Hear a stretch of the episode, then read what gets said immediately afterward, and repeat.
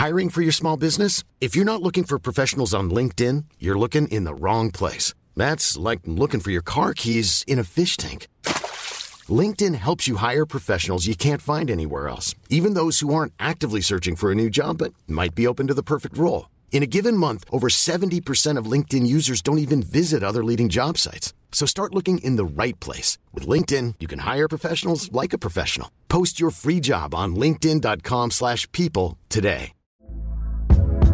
Hey there, it's Michelle Norris. I'm host of a podcast called Your Mama's Kitchen. When I travel, I'm usually looking for a way to find a taste of home when I'm not at home. And one of the things I love to do when I am at home is entertain. And Airbnb allows me to do that. When I was in California recently, I rented a house that had a great kitchen. And when we were sitting around the table, we we're all thinking, we're in someone else's house. Someone could be in all of our homes as well. If you have a home, but you're not always at home, you have an Airbnb. Your home might be worth more than you think. Find out how much at airbnb.com/slash host.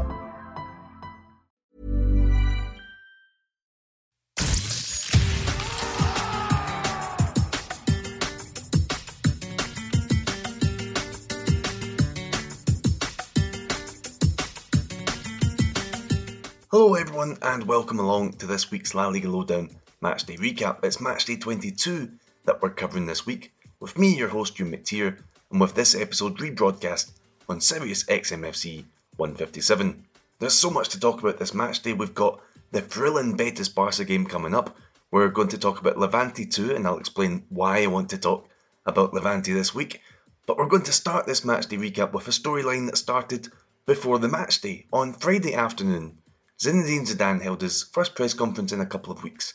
He was back from having had coronavirus, but he was not happy. He was quite angry, in fact, and he told the journalists at his virtual press conference to show him and Real Madrid some more respect, rather than writing them off. I was on the Zoom call there, which we like to call a Z Zoom, and you should have seen some of the faces of the other journalists on that call. It was quite a moment but his players, the ones he had left and who weren't injured or suspended, they went out and won 2 1 away at Huesca on Saturday afternoon. After Javi Galán put Huesca ahead, two Rafael Varane goals managed to turn it around. Let's bring in Real Madrid fan Hasan Karim now to talk about it. And Hass, I want to start with the day before the game and that tense Zidane press conference. Do you think that sent a message to the players at all? I must admit, it feels a bit like the usual kind of media press uh, circle, where they usually say Zidane's job is on the line, Zidane's job uh, is on the chopping block, Zidane's head is on the chopping block. The usual spiel that we see every time that there's a bit of pressure at the Madrid dugout. Uh, you know, Marca and all those guys always come straight out.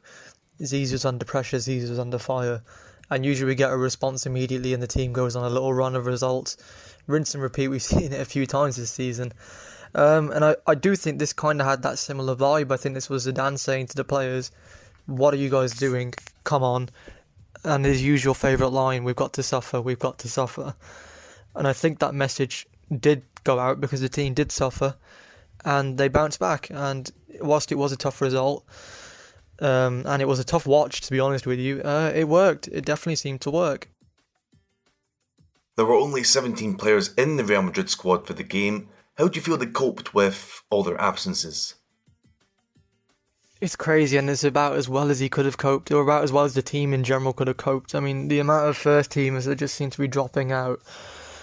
Eden Hazard's just not a surprise anymore. It's like you kind of are impressed if he strings two games together now. Uh, the Sergio Ramos one, you know, really came out of nowhere, considering you know all the the story behind him in the last you know couple of months has been how fit he is for a man you know in in that stage of his career. Uh, Dani Carvajal's always been a bit sort of in and out of the team when it comes to fitness, but this recent run has just been so bad for fitness. I don't understand what's gone on exactly. I mean, I know the schedule's packed and it is going to be hard, but this is just something else. So I feel that they're coping the best they can, but again, what more can you really expect at this stage? You know, I think even post this game now and heading into the next game, Zidane's got something like 12, 12 uh, first teamers to really rely on. It's just, it's wild. It's absolutely wild. And it drives the question even more to the door of Florentino Perez. How are you letting this happen? Why is Luka Jovic on loan? Why is Martin Odegaard on loan? Why did you sell Bo- Borja Mayoral? It's just question after question. We wouldn't be in this situation if the president had actually manned up and act about about the situation. But I guess that's another topic for another day. Yeah, I'm asking some of those questions too. Moving back to this game, Huesca have improved a lot under Pacheta, and their back three is very tough to break down. How do you think Real Madrid did in open play against this Huesca team? Huesca have really been a, a, very interesting team to watch this season. They've always been quite exciting to watch, you know, and they've got some very, you know, incredible players that really always seem to just pull things out of the bag, as we saw with their goal. Absolutely fantastic. Rafa Mir again looked very lively. Um, so they've definitely, you know, they've got plenty of pieces within that team to really cause problems, and they do, and they did. Um, and yeah, as you mentioned, they are very tough to break down, and we all know that Madrid often struggles with teams that are very rigid and tough to break down. Um, so it didn't shock me that the goals had to come from set pieces. Um, but Madrid did, you know, create a lot of chances, and I'm pretty sure if you look at expected goals, they actually created a fair number of chances and should have scored more. I mean, Benzema at least should have got two. He was very frustrating in this game. Um, but yeah, I mean, they were tough to break down, but there were opportunities there. It was it was very open in that sense, and I am disappointed in the fact that Real didn't get more from that game and made it harder for themselves than they needed to. Part of the reason that we didn't get more goals for both sides is that both goalkeepers were brilliant in this game. What did you think about them, about Courtois and Alvaro Fernandez? I think the best words to use for the keepers in this game was just utterly incredible. You know, Alvaro Fernandez really just uh, really was fantastic, and Thibaut Courtois, you know, is more of what we know from him, and you know what we've come to know from him, you know, since his uh, his turnaround in form. Um, just incredible with the pair of them, absolutely incredible. Just cat-like reflexes, clutch saves, just everything you want to see from goalkeeper performances was on show for the from these guys. You know, two of the very best in the division, just utterly insane.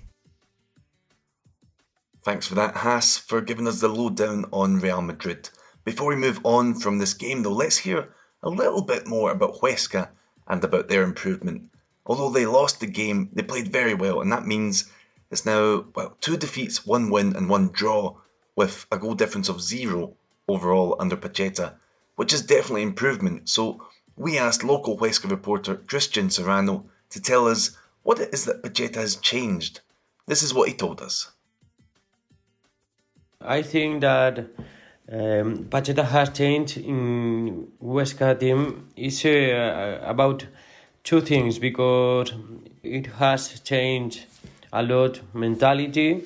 The mentality has changed in the team and uh, in the tactical aspect Huesca is much stronger defensively I think that the, these two things are most important also there are some players that with Míchel didn't play and now they are important players for the team uh, I speaking about uh, Gaston Silva or Dani Escriche. Uh, Huesca can have to improve, of course, but here what everybody thinks it's that uh, now for Huesca it's more possible to be next uh, year in first division.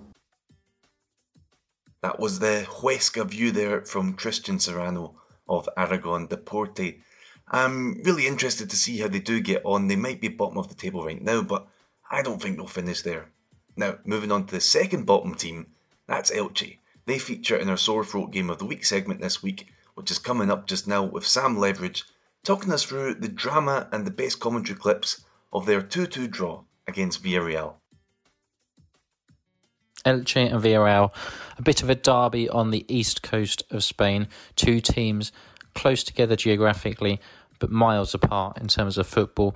And Villarreal are one of those sides that are on the way up under Unai Emery, while Elche are really struggling and on their way back down to Segunda by the looks of things.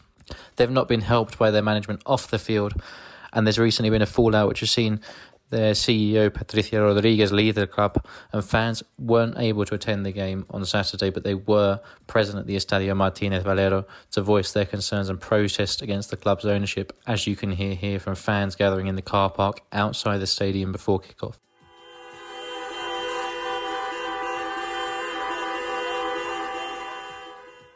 They didn't have too much to cheer about on the field either.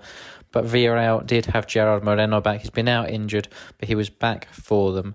And straight away, as we're going to hear in this clip here from Cadena Cope, he went straight for goal, back scoring, and back playing a huge role for Villarreal.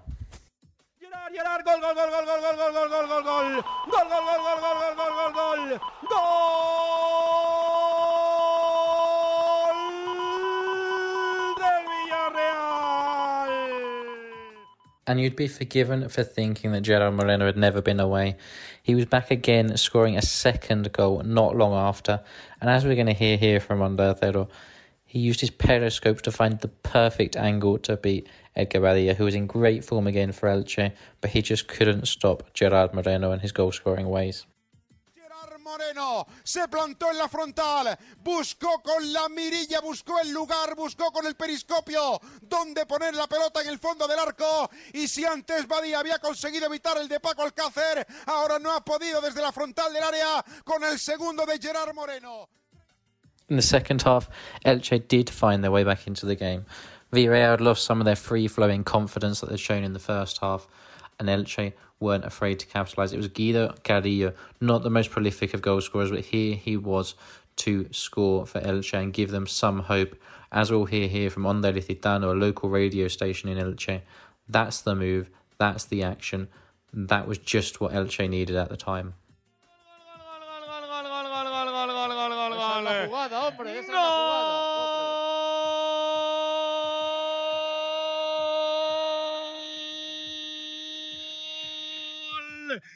Carrillo.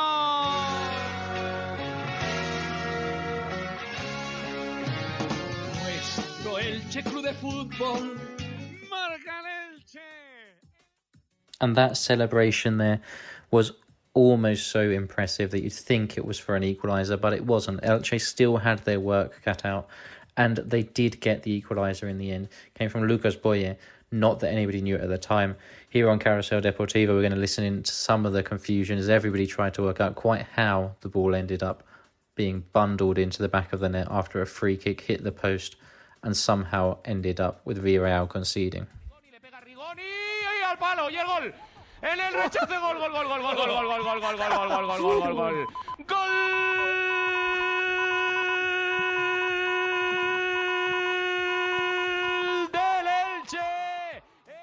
Full of goals, full of drama.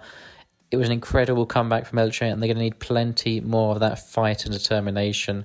They've got two games in hand on most of their relegation rivals, but they are two points from safety as things stand.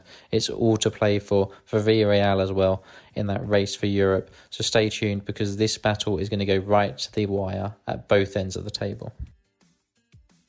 Thanks, Sam. That really was a cracker, as was the next game we're going to discuss, which was Real Betis against Barcelona. Our breakdown of that one is coming up just after this short break. We'll be right back.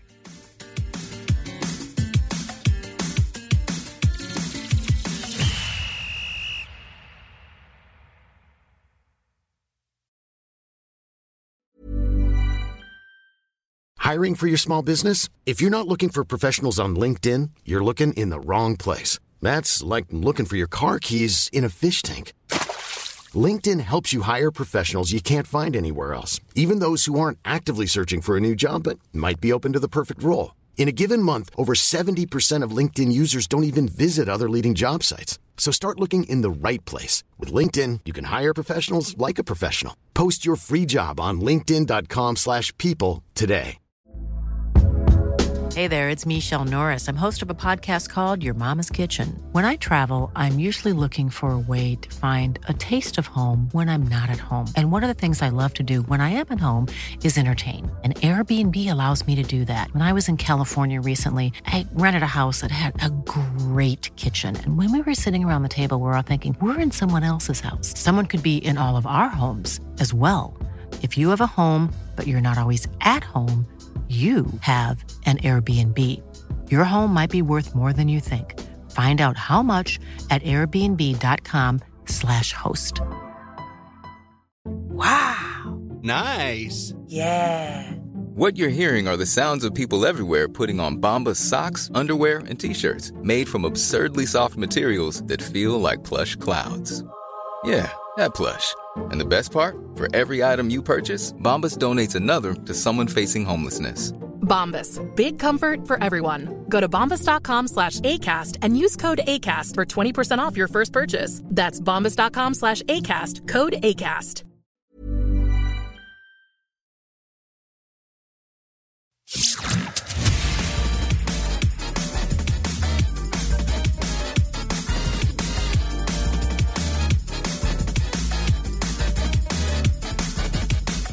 Hello and welcome back to this episode of La Liga Lowdown. We're covering matchday 22, and one of the very best games from this round was Real Betis 2, Barcelona 3. This was a lot of fun, and Real Betis went ahead through Borja Iglesias, but that was against a Barca side that didn't have Messi, at least not at that point. He was being rested, and he was brought on with the clock at 56 minutes and 31 seconds, and then at 58 minutes and 53 seconds, he'd put the ball in the back of the net. Then Messi helped create a Victor Ruiz own goal shortly afterwards before Ruiz scored one at the right end, and then he lost possession to Trincao back at the other end for the young Portuguese to smack in a brilliant strike to earn Barca the 3 2 win. It was a whirlwind of a game, as it so often is when these two teams face off. We've got Real Betis fan and journalist David Whitworth here to break it all down, and I want to start on that point, David. Is this the most fun fixture in La Liga right now? What do you think? When you pair up Real Betis and Barcelona, you guarantee goals galore, and it happened once again. It's a game which always lives up to expectation with 19 goals in their previous three La Liga meetings. And it was the identical scoreline, funny enough, on the identical weekend of last year. These two teams played on February the 9th. This match was played on February the 7th. And Barcelona winning once again by three goals to two in an entertaining match. Lightning struck twice within uh, two different years, and um, fantastic for the neutral watching this game. And it really does live up to expectation every time, whether it's not just in the Estadio Benito Villamarin, but in the Camp Nou as well. There seems to be goals aplenty in these fixtures, so it's certainly up there in La Liga as one of the go-to fixtures for La Liga watchers to enjoy goals aplenty. You're not a neutral whenever Betis are playing, but even though they lost, I imagine you're proud of this performance. Well, the performance against Barcelona fell very much in line with the performances from this calendar year. Betis showing a lot of solidity, a lot of confidence, a lot of swagger, and an organised team from back to front. Mostly every player played to their potential, and certainly in the first half, whether shaded it between the two teams, it was a bit of a bitty and lacking lacking in fluidity. I think Betis just shaded it in the in the first half, and yeah, the uh, the performance was very very good overall unlucky not to uh, to get a draw out of it, which I think, from my point of view, would have been a fair result. But uh, nonetheless, it was a, a, a, very very good performance and a good image shown once again by the team to take the team forward. The big difference in the match was clearly the introduction of Messi. What were your thoughts when you saw that he wasn't starting? And then what were you thinking when you saw him warming up and coming on as a sub? When I saw Messi wasn't in the starting lineup, I thought that was a, a right decision because Barcelona had a very, very chaotic and eventful match in the Copa del Rey, like ourselves against Athletic Club Bilbao. Much the same for Barcelona against Granada. So I thought that was that's that that stood to sense because they've got a match also in midweek against Sevilla in the Copa del Rey semi final. However, when I saw him warming up and coming on as a substitute, I thought, please just enjoy this game like the neutral. but apart from that, even at half time, I sensed that he would be the difference maker. Even at 1 0, you just knew there was going to be a change in the scoreline were he to come on. He did come on. He was the difference maker. Within three minutes of, of coming on the pitch, he scored a very, very good goal and a beautiful assist for the second goal.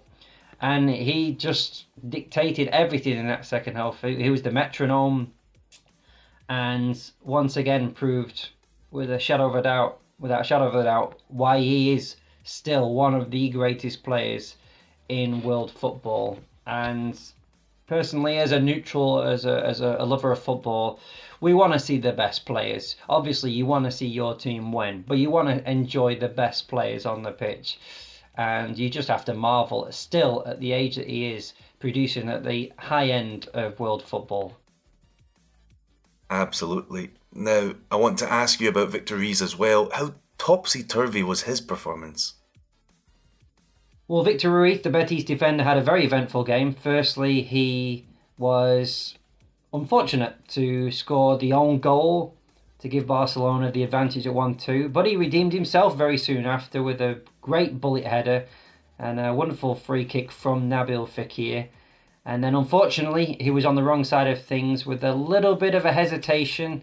And only in football, a little bit of hesitation, just a millisecond is enough when you've got world class stars which Barcelona have, and it gave that extra little bit of time for Trincao to score what was a sublime goal, but still, nonetheless, it was a mistake from Victor Ruiz. Having said that, he's been one of the main reasons why Betis have improved very much his solidity, his bravery and courage on the ball, good tackling, good defensive positioning has enabled Betis to improve in recent weeks. So Betis fans can't be too hard on him. It was an unfortunate uh, game. It was a very eventful game, and certainly was a very topsy-turvy match for him. But certainly, as a collective, uh, Betis have certainly improved with him in the ranks. Overall, it has been a decent start to 2021 for Betis. What are your expectations for the second half of the season? Well, it's been a very solid start to 2021 for Real Betis Balompié. The first defeat against Barcelona in 10 games in normal time, with the cup defeat to Athletic Club Bilbao on penalties. Started with the draw against Sevilla in the derby 1 1. Very unfortunate not to win that game as well.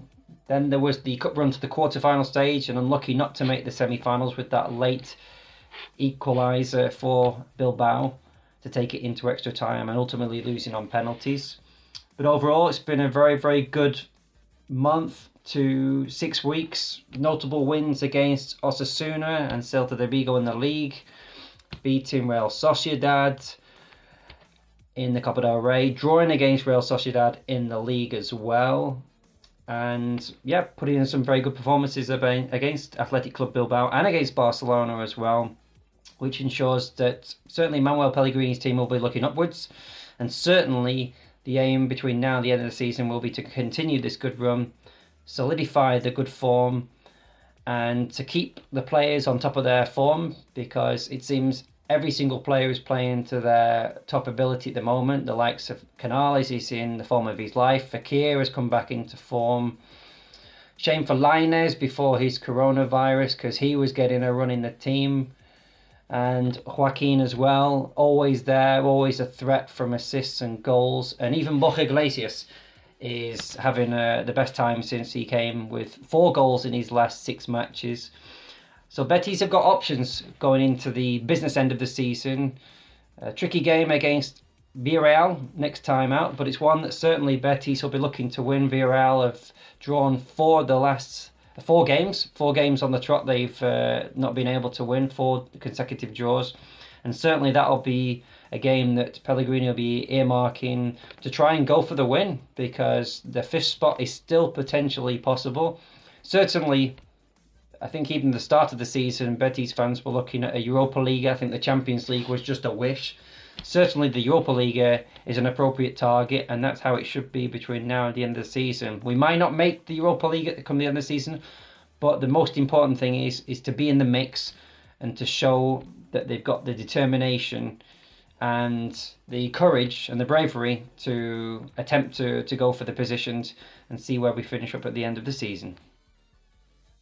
Thanks, David, for that. Before we move on from this game, let's just hear quickly from the match winner, Trincao, about his first Barcelona goal.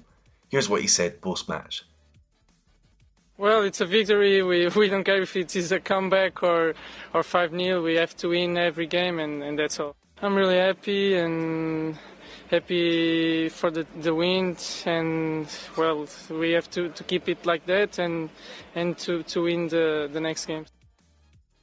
The league leaders Atletico Madrid were not in action over the weekend because they have the Monday night game this round. They'll take on Celta Vigo but let's talk through some of the other games that have already taken place in matchday 22, starting with the Friday night match between Alaves and Real Valladolid.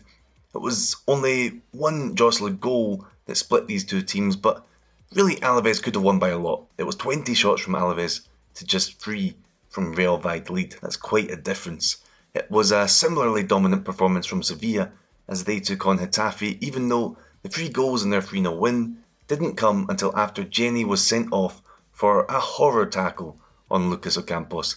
That tackle provoked an argument on the sidelines between Julen Lopetegui and Jose Bordalas that ultimately saw them both sent off, and that tackle and red card ultimately cost Getafe because they couldn't hold on with just 10 men and they lost 3 0.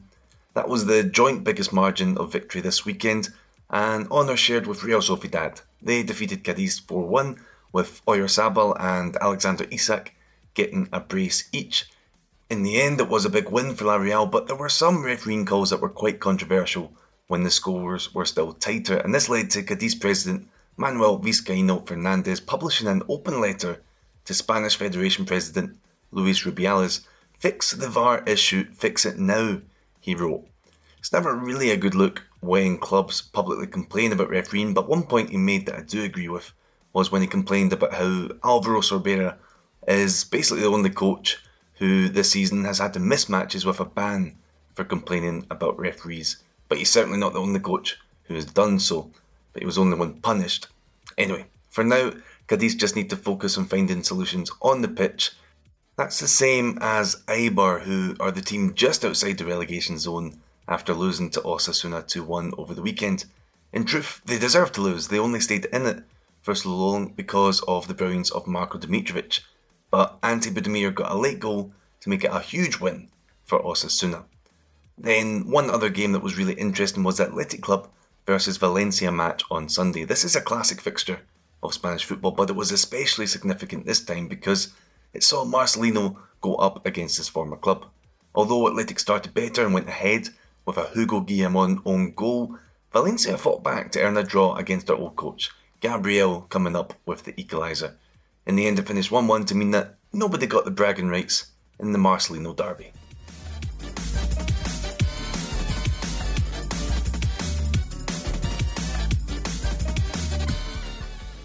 Now, I want to talk about Levante, and I want to do so with Paco Polit because he knows the club so well. Levante this week made it to the Copa del Rey semi finals again for the first time since 1935, and they also just signed Jose Luis Morales to a new contract, so it was a pretty successful week for them even before they played their weekend match against Granada, which they drew 2 2. So, Paco, firstly, what was the mood around the club coming into this game on Saturday? I believe the word to describe it is euphoria. In just a matter of days, Levante beat Real Madrid away from home, got a clutch win against Villarreal, and indeed extended El Comandante's contract till the year 2023. Remember, Levante hadn't been able to squeeze into a Copa del Rey semi-final for over eight decades. So you can imagine even that Levante fans, of course, knew their fixture against Granada was going to be a very tough game because both sides were going to be pretty worn down after their extra effort in the midweek games, but they were flying regardless and happy to see their team in such good form.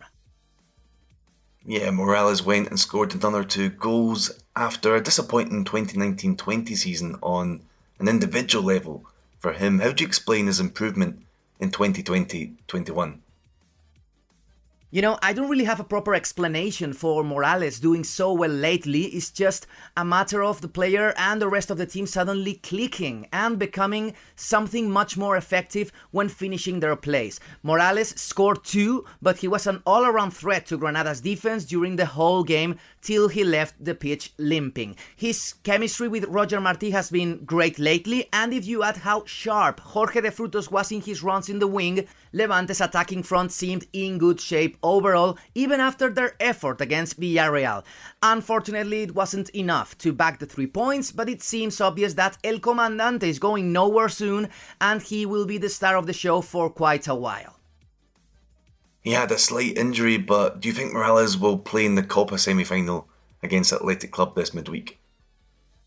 Absolutely yes. In fact, he said in the flash interview post game that he had left the pitch because he felt a slight pain and he didn't want to push it. Levante's double showdown against Athletic Club next week is possibly the biggest event of the whole 21st century for the club, so I definitely expect Morales to take seriously his recovery and be available for Paco Lopez in the first leg in Bilbao. Let's talk about Levante's defence for a moment. It must be quite frustrating that they concede a goal like the Soldado 2 2 goal right in the last minute. Yeah, well, it's more or less something we can always expect in Levante games by this point. They are very exciting to watch. We often see plenty of goals. Levante on the offense are quite a mesmerizing sight to enjoy, but their defending is appalling 90% of the time, with grotesque mistakes which a more consistent side wouldn't make. The way a handful of players slipped to the ground in the build up to Soldado's goal. Later, the passiveness of several defenders when Puertas got the ball inside the box and he had it so easy to cross it into Soldado's header. Well, I guess you can't have it all. So, yes, it's very frustrating to watch, but by this point, we have already made peace with such inconvenience. Well, thanks, Paco, for the insight there. Insight which brings us to the end of this matchday recap. I want to thank all the contributors to this episode. That's Hasan Karim, Cristian Serrano, Sam Leveridge, David Whitworth, and of course Paco Polit. And I'm Euan McTear, and I've enjoyed being your host. Remember, we've got this kind of podcast coming out at the start of each week, and if you enjoy it, please do tell your other La Liga loving friends about us. For now, thanks for listening in to us this week. Have a good one, and speak to you next time.